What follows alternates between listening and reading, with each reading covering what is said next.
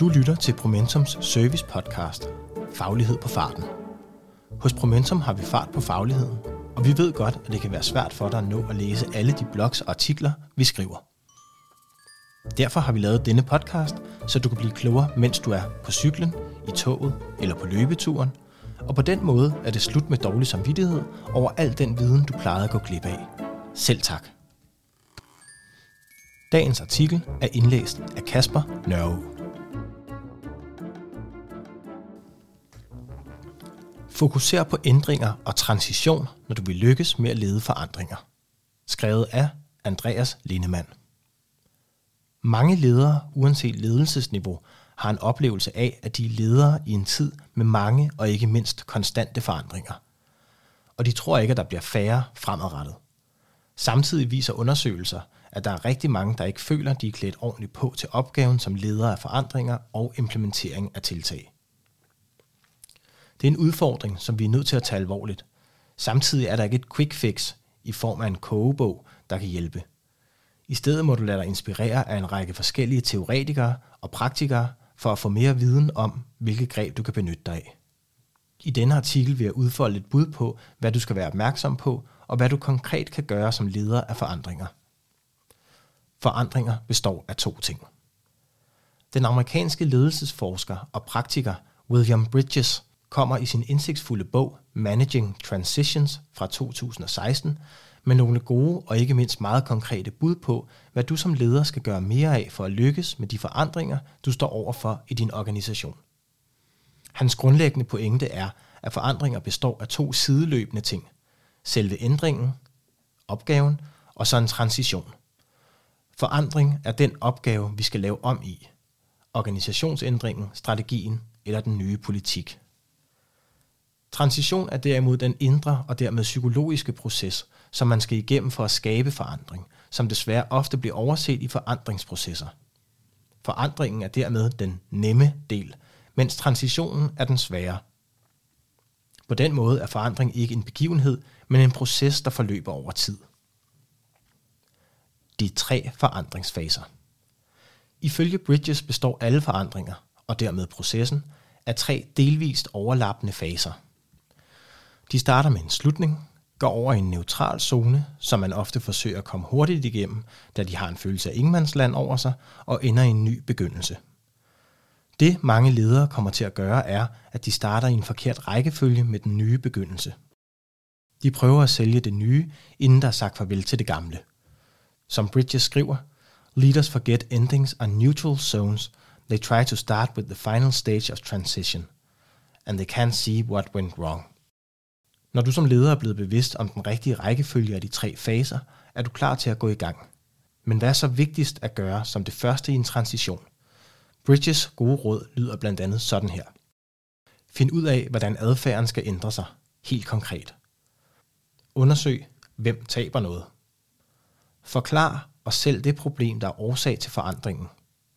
Lad folk snakke direkte med utilfredse kunder eller borgere, så de mærker udfordringen. Snak med folk. Spørg, hvilke udfordringer de har med det nye. Tal sammen om, hvad forandring gør ved mennesker.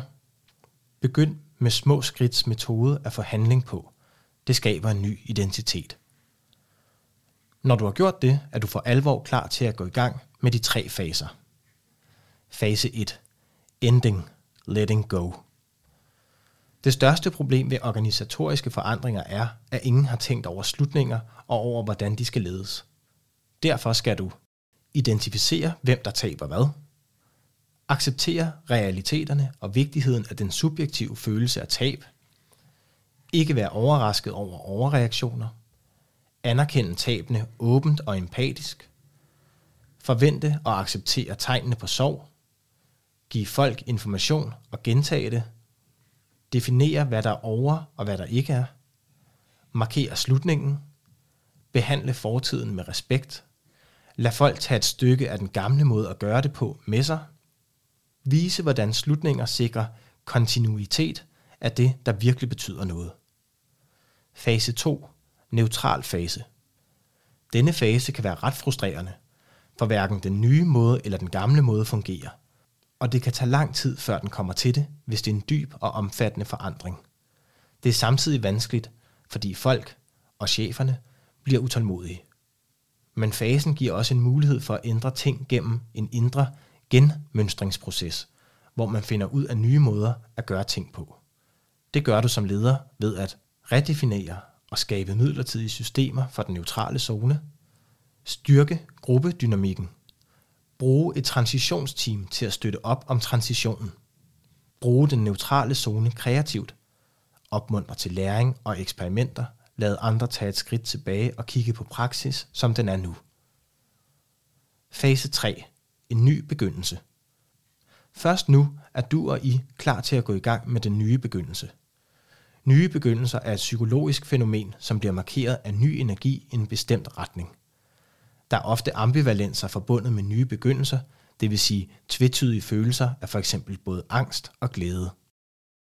Samtidig kan nye begyndelser reaktivere gammel angst. Hvad nu hvis det nye ikke fungerer? Man bevæger sig ud på nye territorier, hvilket kan være både spændende og udfordrende, og noget af det gamle, der føltes godt, skal man holde op med. Bridges foreslår derfor, at man skal være åben for den rette timing af, hvornår man kan gå videre i processen, så at sige. Men man kan skubbe på for at få det til at ske ved at arbejde med de fire P'er. Purpose, have et klart formål med det, I gør. Picture, skab et stærkt visuelt billede eller en metafor for den bevægelse, I er i gang med. Plan, have en klar plan for, hvordan I kommer derhen.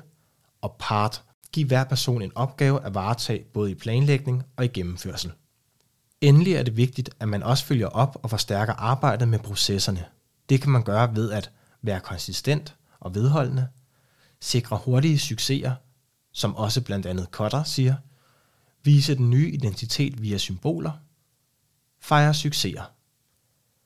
Det var William Bridges bud på, hvad der skal til for at være en god leder af forandringer. Det var dagens Faglighed på farten. Tak fordi du lyttede med. Jeg håber, den gav dig viden, du ikke havde i forvejen. Husk, at du altid kan få mere viden på promentum punktum d k eller i vores podcast Lyden af Promentum.